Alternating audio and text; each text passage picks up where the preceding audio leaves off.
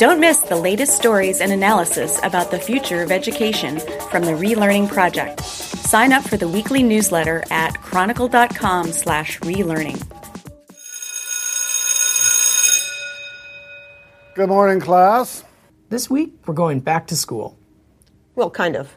We're focusing on teaching, specifically the most enduring format for college teaching the lecture. So it seems the majority of college courses around the country are still taught in the lecture model. But should they be? Hello, and welcome to the Chronicle of Higher Education's Relearning Podcast, a weekly look at the future of education. I'm Jeff Young. And I'm Goldie Blumenstyk. And we're doing something a little different on this week's podcast. We're going to dissect a particular moment of teaching and get a panel of experts to critique it. So think of it like that DVD commentary track when the experts chime in underneath the movie that you're watching. Or a little bit like that Mystery Science Theater show that you used to watch when you were a kid. I used to love that show. so the idea is not to trash these specific instructors, but to examine an approach to teaching up close. We actually taped this live at the South by Southwest EDU conference. At the event, we played a video clip of a specific class lecture. But since this is audio, we'll start here by describing it. I think you'll get the idea. The setting is a pretty typical classroom, but one of those computer classrooms. About a dozen students are sitting at desktop computers arranged in rows, while the professor stands at the front of the room. There's a you know projector, um, PowerPoint slides on the screen. Here's how it starts. So today I'm going to share with you the most important, most significant, most profound lecture and the reasons that we do what we do. The importance of formatting and documenting your work in the modern language style. That this is the seventh edition. I will not accept anything less than the seventh edition, which is the most current, up to date, most accurate information available from the Modern Language Association. And we are using what edition? And what edition will we be using, class? Class, it is right here on the board for you class. So, no surprise.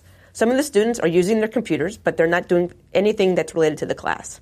One student is playing solitaire, another one is chatting away on Facebook, another is shopping on Amazon, and yet there's one kid in the back simply asleep. It's kind of everything that could go wrong is going wrong in this clip. But it's not footage of a real class in this case. It was staged kind of as a parody. It's an exaggeration of what not to do in a lecture. Right. Was, actually, this was created by some folks at Ivy Tech Community College in Indiana as part of their own marketing campaign. I guess their message was if you come to our school, this is not the kind of class you're going to end up with.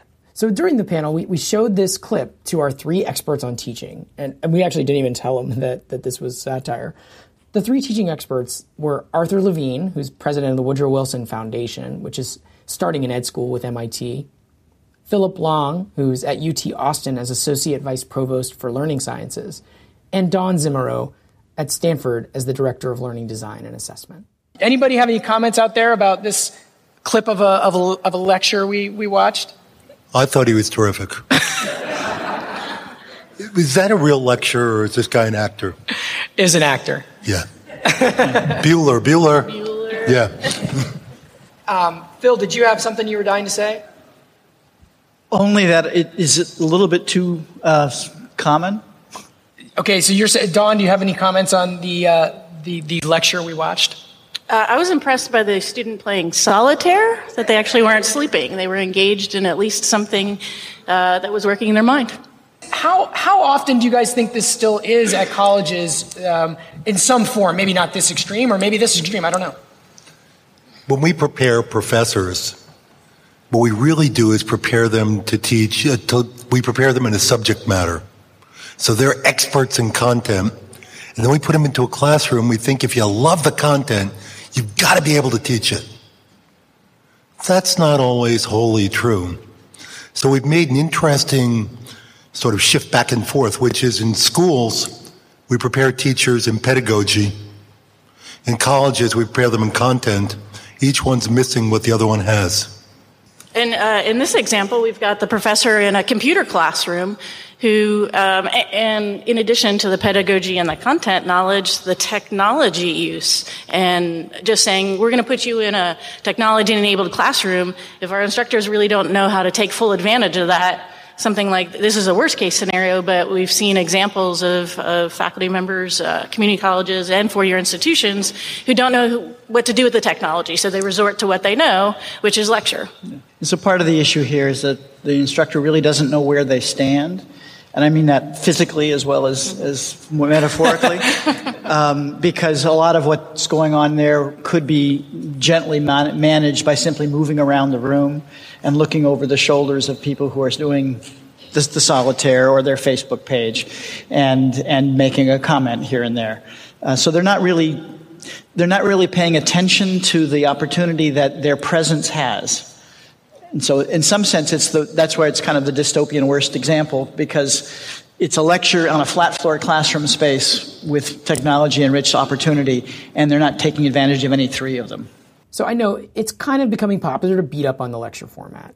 And I didn't want to only do that. So, we asked whether any of our panelists wanted to defend it as at least when professors are doing lecture correctly, can it be effective? Philip Long was the first to chime in. I think that there is a place for lecture. I'm not, I wouldn't characterize that place as the appropriate place for um, effective content and, and learning acquisition.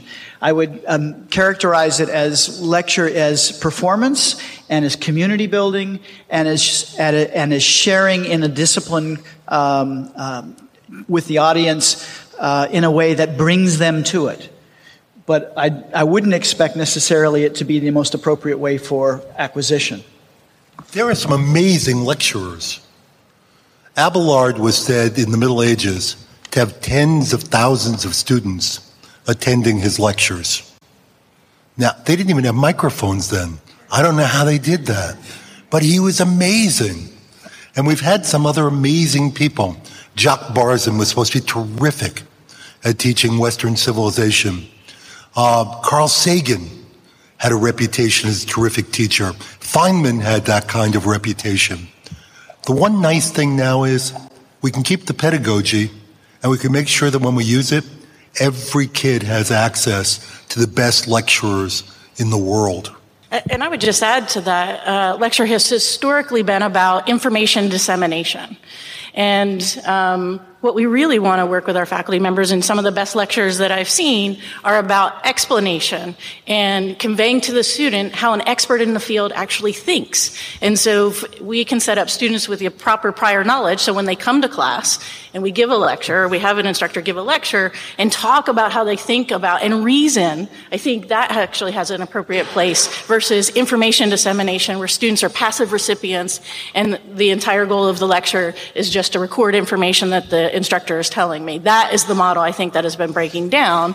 But uh, as Arthur and Phil are saying, we, I think we all agree that there is an appropriate place for lecture, right. well context in sort of what the students are bringing to the class. Just a quick note. I, I, John Seely Brown once was was telling me that he was a math major at, at University of Michigan.